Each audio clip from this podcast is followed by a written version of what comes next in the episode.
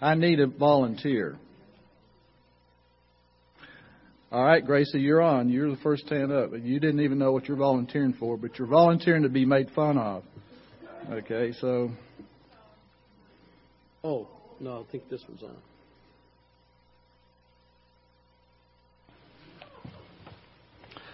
All right.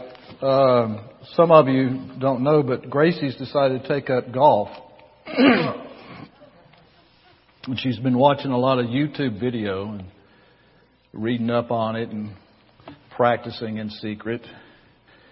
She finally got up enough courage uh, the last couple of days, one of the warmer days, and went out on the course with a couple of friends to play her first round.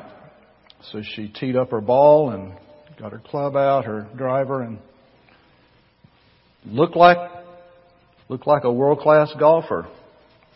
She took a swing and completely missed the ball.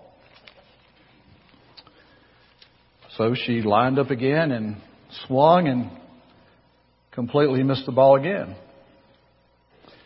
And as she was lining up to take a third try at it, there was a family of ants on the ground right next to the tee and the ball. And Daddy Ant said to his family, You know, I think if we're going to survive, we better get on the ball.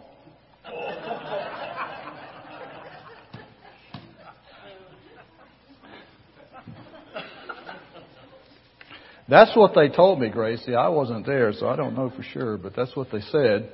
They said. We better get on the ball if we're going to make it.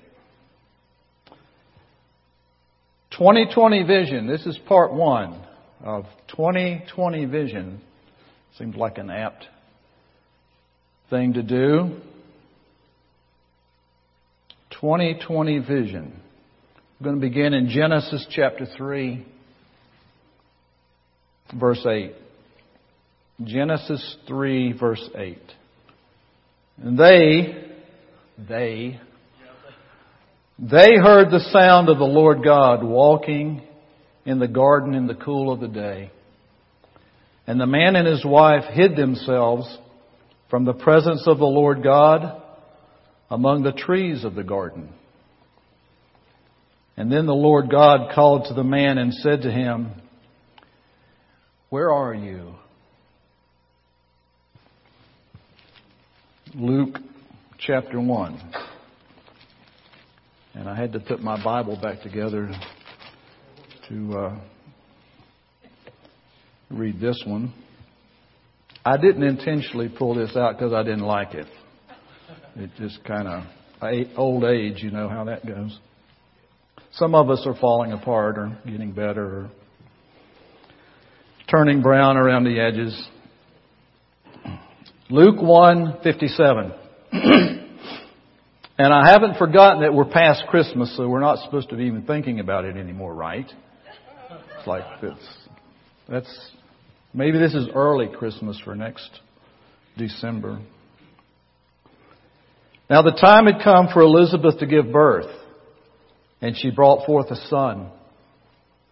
And her neighbors and her relatives heard that the Lord had displayed his great mercy toward her, and they were rejoicing with her. And it came about that on the eighth day they came to circumcise the child.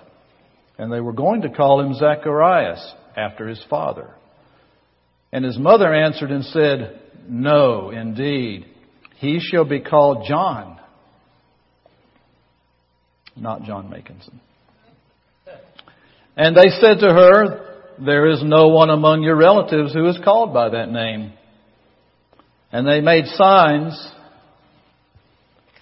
to his father as to what he wanted him called.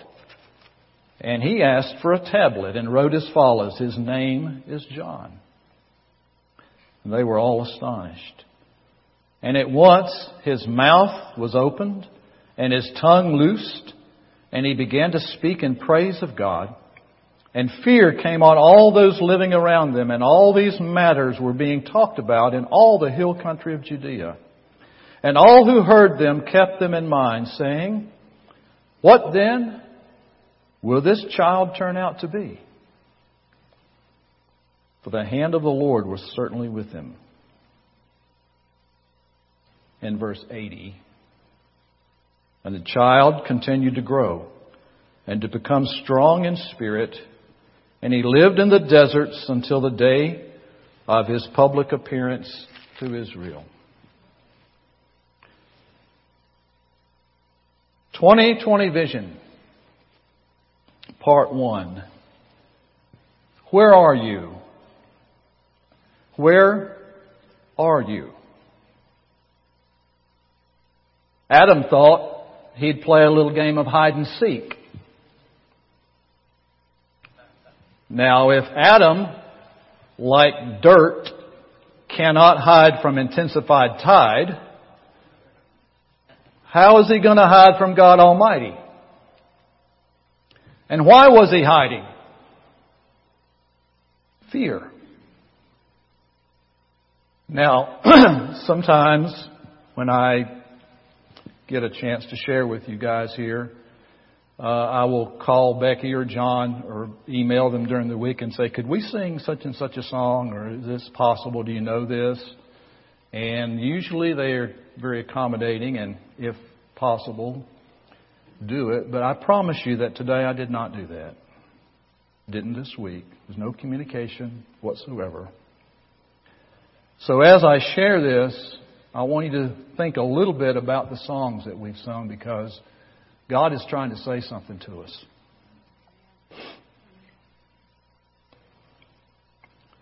Adam and Eve had made a mistake. They had listened to Satan's lying voice and yielded to temptation. They had disobeyed the one and only restriction in this vast garden of paradise. It's like someone wearing a coat with 50 pockets and telling me, you can look in and explore these 49, but you cannot, do not dare look in this one. And as soon as I hear that, that's the only one I want to put my finger in. What are you hiding in there? Huh? I'm not even interested in the others. I want to know what's hidden in there. Disobedience brings fear. Fear makes you hide. Hide from people. Hide or try to hide from God. Hide from what you were created to be. So God comes walking. Walking. Sounds like Jesus Christ to me. And He's looking for Adam. He's looking for fellowship. He's looking for relationship.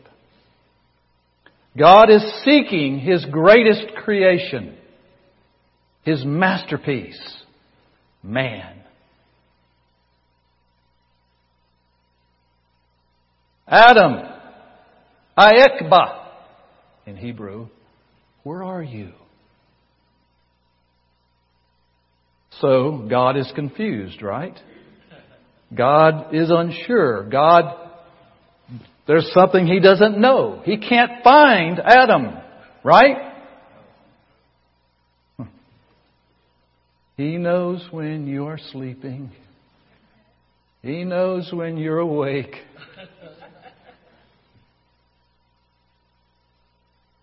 All of us live before an audience of one. Only one that really matters. Do I need to convince you this morning that God knew exactly where Adam was? The question is, did Adam know where he was? Whether it was a scrubby jack pine or a giant sequoia is not the issue this morning. The question applies to each and every one of us, here and around the world. To every human on earth, where are you? Where are you? Adam embodies the mystery of all human life. From the beginning, it was God and Adam. made in God's own image. When God speaks to Adam, He speaks to you and He speaks to me. Adam, this is not a game. Adam, do you know where you stand in this world? Adam, where is your place in history? Adam, what have you done with your life? Adam, what are you doing with your life? Adam, what will you do with your life? Adam, have you thought about tomorrow? Adam, where are you? It's the first question asked, and perhaps the greatest question that could ever be asked. It's the question all of us need to answer. Where am I? Where am I on this first Sunday of the year we call 2020? Am I the husband, the wife that I am meant to be? Am I the son, the daughter that I am called to be? Am I the brother, the sister that I could be, should be? Am I living in the abundant life Jesus has provided? Am I walking in holiness and faithfulness with my Father? Am I using and operating the gifts and talents He's given me? Or am I trying to hide behind some tree where I've taken my gifts with me? Today, this morning, Jesus is walking. He's walking in the warmth of this room, and He is calling our names. He's seeking us. Seeking us. He wants us to see clearly. He wants us to go from 22 million vision to 2020 vision. He wants us to know that He created each of us uniquely. From my mother's womb I came. He knew me then. He hasn't changed. He loves us. We can live in fear and disobedience no more. We can be free. But each of us must answer the question, where am I? I can be the husband, the wife he intends. I can be the son, the daughter he called me to be. I can be the brother, the sister I should be and could be. I can live and enjoy the abundant life Jesus has provided. I can walk in holiness and faithfulness. I can rediscover the gifts and talents that the Holy Spirit has given me. I don't have to slink from tree to tree. There are two plans for your life. One is God's plan. Jesus said, I have come to bring you life, and that more abundantly. His plan includes eternal life through Jesus Christ our Lord. His plan rescues us from the wages of sin and death. His plan gives us freedom, hope, blessing, righteousness, joy the kingdom of God. Then there is the plan of Satan, the thief. The thief tries to steal, kill, and destroy. He would kill us if he could. He's tried to kill me at least twice that I'm fully aware of. And he has killed many. And if he can't kill you before you're born again, or even after, he'll try to destroy. Like that havoc guy on the insurance commercials? Break this, crush that, tear this, crash that. And by the way, he is continually trying to break into my life and steal. Steal my hope. Steal my joy. Steal my confidence in God. Steal my peace. To make me go behind the tree. The tree of fear. The tree of apathy. The tree of despair. But we can resist him. He must flee. So where are we today? So the time came for Elizabeth to give birth, and she brought forth a son. They should have given him a family name, but Elizabeth and Zacharias decided to obey the instructions of Gabriel, the angel of the Lord, given in Luke 1:13, and name him John. Now, when Gabriel first appeared to Zacharias, he, like so many of us, had a little difficulty believing. Believing that it was really an angel. Believing that it was really a message from the Lord. Believing that his elderly wife could really conceive. Believing that he should break with Jewish tradition and give the baby a different name. So Gabriel told Zacharias that because you doubt, you won't be able to speak until the baby's born. Now, that wouldn't bother me so much, but some of you,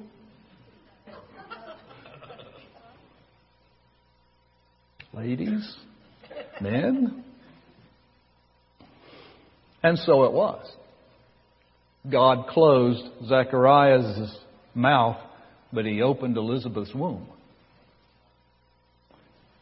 And as soon as Zacharias took the tablet and wrote, His name shall be John, his speech was restored. And what was the first thing out of his mouth? Praise to the living God. And what will this child turn out to be? Like many of you, most of you, I was born in relative obscurity. It wasn't a manger in a stable. But it was a hospital bed in North Wilkesboro, North Carolina. My two parents both came from farming backgrounds, struggling after two miscarriages to have a child, struggling to make ends meet. North Wilkesboro, North Carolina is not Atlanta, Georgia. It's not New York. It's not even Waynesville. My parents, both with dark brown hair, had a bright red headed boy. I won't tell you what my daddy said when he first saw me, but it was disbelief.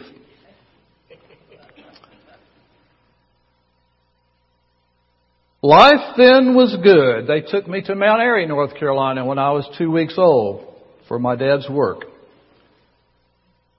Life was good. I have good memories. When I was 10 years old, we moved back to Wilkesboro, and that's when things began to fall apart. That's when my dad decided to hide behind the trees. Drinking, adultery, abuse, fighting, separation, these were the cards I was dealt. I had no choice. I can remember my father saying to me one evening with a fifth of whiskey in one hand and a Marlboro in the other, boy, don't do as I do, do as I say. Now, on the surface, that might sound like good advice. But I knew then that it was error. Our words and our deeds should match. So my own journey took me through drinking, drugs, the pleasures of this world. I was nearly killed when I was five years old when I fell into three feet of water from 120 feet. I believe Satan pushed me. I was nearly killed when I was 12 when a bullet was fired inside our house that missed my head by about six inches. When my dad was in a drunken rage. I think Satan was trying to kill me. These are not experiences unique to me, probably. But God sustained me. What shall become of him? For my teenage years, it looked like destruction.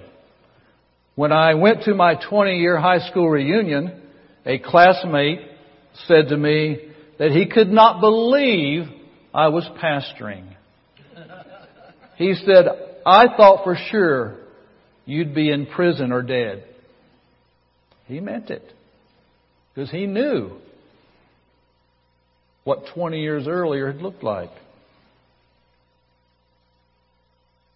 I wanted to be a ball player, a professional baseball player. I wanted to be a fireman, a cowboy. I didn't know what the future held, but I wanted a good life like everybody else. I never dreamed, however, of marriage, fatherhood, the 62 different paying jobs I've held in my life. Well, some of them only lasted a day or so, but you know, they did pay me. But I'm not a professional baseball player. Well, obviously, I never was. Rumor to the contrary. I never became a cowboy or a fireman. Few of us really live out our childhood fantasies. And perhaps some of us, if given the choice, would even now choose another occupation, another place. But I have no regrets. The entire direction of my life turned on September 29, 1973, when, five days after my 21st birthday, I met the Master. In apartment 7, Carolina Village, Cullowhee, North Carolina. 10 o'clock p.m. at night, all by myself. And the child continued to grow and become strong in spirit. And he lived in the deserts. That was, in many respects, an inauspicious beginning. There was no sense of history in the making. I had no idea that I would meet a wonderful woman. Be married 44 years. Have four children, 12 grandchildren. Be where and who I am today, whatever that might be. It has been and is abundant. Cullowhee is not Atlanta. Franklin is not New York. Here in these mountains, tucked away, kind of like, a little bit of a stretch, kind of like a desert. A desert is a place of isolation, away from the mainstream, unnoticed. And if you don't let that bother you, you can use it to your advantage. There's good things about the desert. There's no tornadoes. There's no poison ivy. There's no alligators. And he lived in the deserts and he continued to grow and become strong in spirit here in these mountains. In most ways, like many of you, I've been protected, hidden from controversies. Many rocket from sawdust to stardust. Converted today on the 700 Club tomorrow. Many have also become ruined along the way, taking many with them. But I thank God for the anonymity, the sawdust, for the desert, for these mountains. It's like old spice. No fancy bottles, no fancy perfumes. Or was that Aqua Velva? Yeah, I think it's Aqua Velva. Our house, it's Old Spice, though. It's a tradition. You can find out about it later if you'd like. No grandiose plans, no glowing personalities. I'm here with you.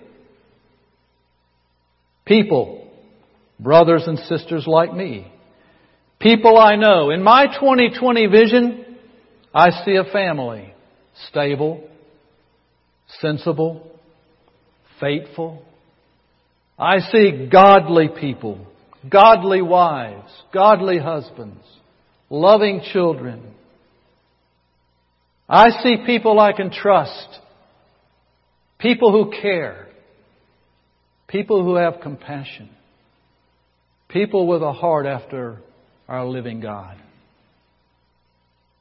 And as Ruth said, do not urge me to leave you or turn back from you. For where you go and where you lodge, I will go and I will lodge. Your people will be my people. Your God, my God. Where you die, I will die. There, I will be buried. What shall become of him? Some 50 years ago, a couple moved to a large house on Wayah Bald. It too was an inauspicious beginning. No sense of history in the making. No one looked down the road and saw a ministry that would touch countless lives in Macon County, western North Carolina, and around the world. What then will this child turn out to be? And the child continued to grow become strong in spirit. And here we are today, birthed out of that. January 5, 2020. The final chapters of this child have yet to be written. But as we turn the page to tomorrow and this year, let's remember this. Just as John grew into the Baptist, he did so because the hand of the Lord was certainly with him. Franklin Covenant Church, where are we? Individual members, where are we? If we want 2020 vision in this year, then let us walk in every word of our living God. And what has God said? The doors are open. What has God said? The gates have swung wide. What has God said? Barriers have been toppled. What has God said?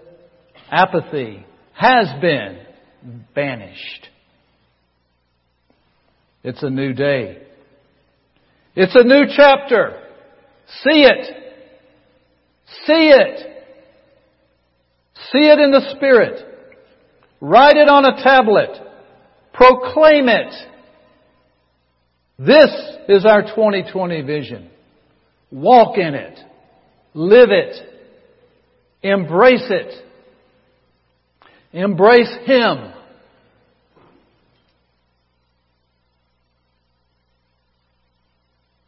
What shall become of him?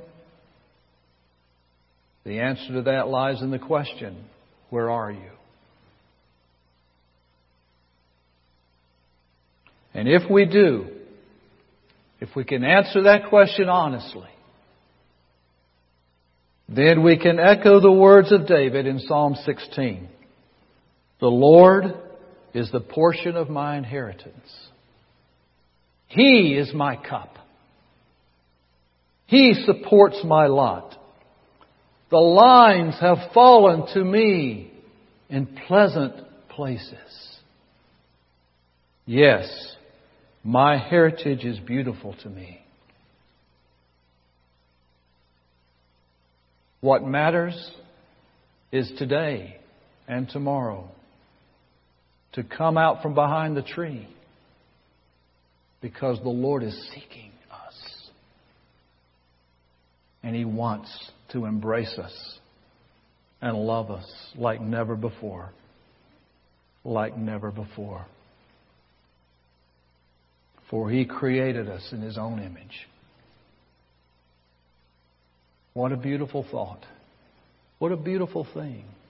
I didn't rise up from, from some amoeba in a scum pit on the side of an ocean somewhere. No. God created you. He created you, His masterpiece, mankind. Thou art worthy. Thou art worthy. Thou art worthy, O Lord, to receive glory Glory and honor, glory and honor and power. For thou hast created, hast all things created. Thou hast created all things. And for thy pleasure, we are created. Thou art worthy, O Lord. Would you stand with me?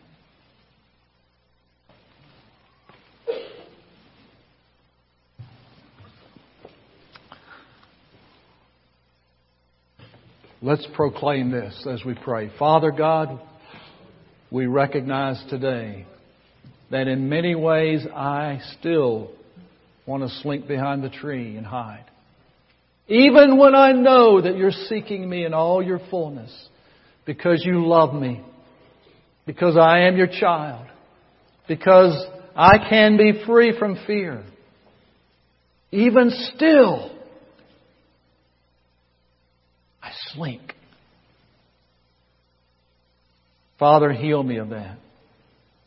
I confess my iniquities and my sins and my difficulties, Lord. And I thank you for the grace of Jesus Christ and your mercy today. For the longing in your heart, Lord God, to love me. To love me to set me free. For the longing in your heart for me, your son, your daughter, to be all that you want me to be in Jesus. What a glorious thought, Father. That that freedom, that that life can begin now. Now. And continue for the rest of my days while it yet is to be determined all that I will become, I thank you for where you've brought me from and where you're taking me. And I bless you for today. And I love you for who you are. Thank you for continuing to seek me, to seek me, your child. Thank you, Father God. I thank you in Jesus' name. Amen.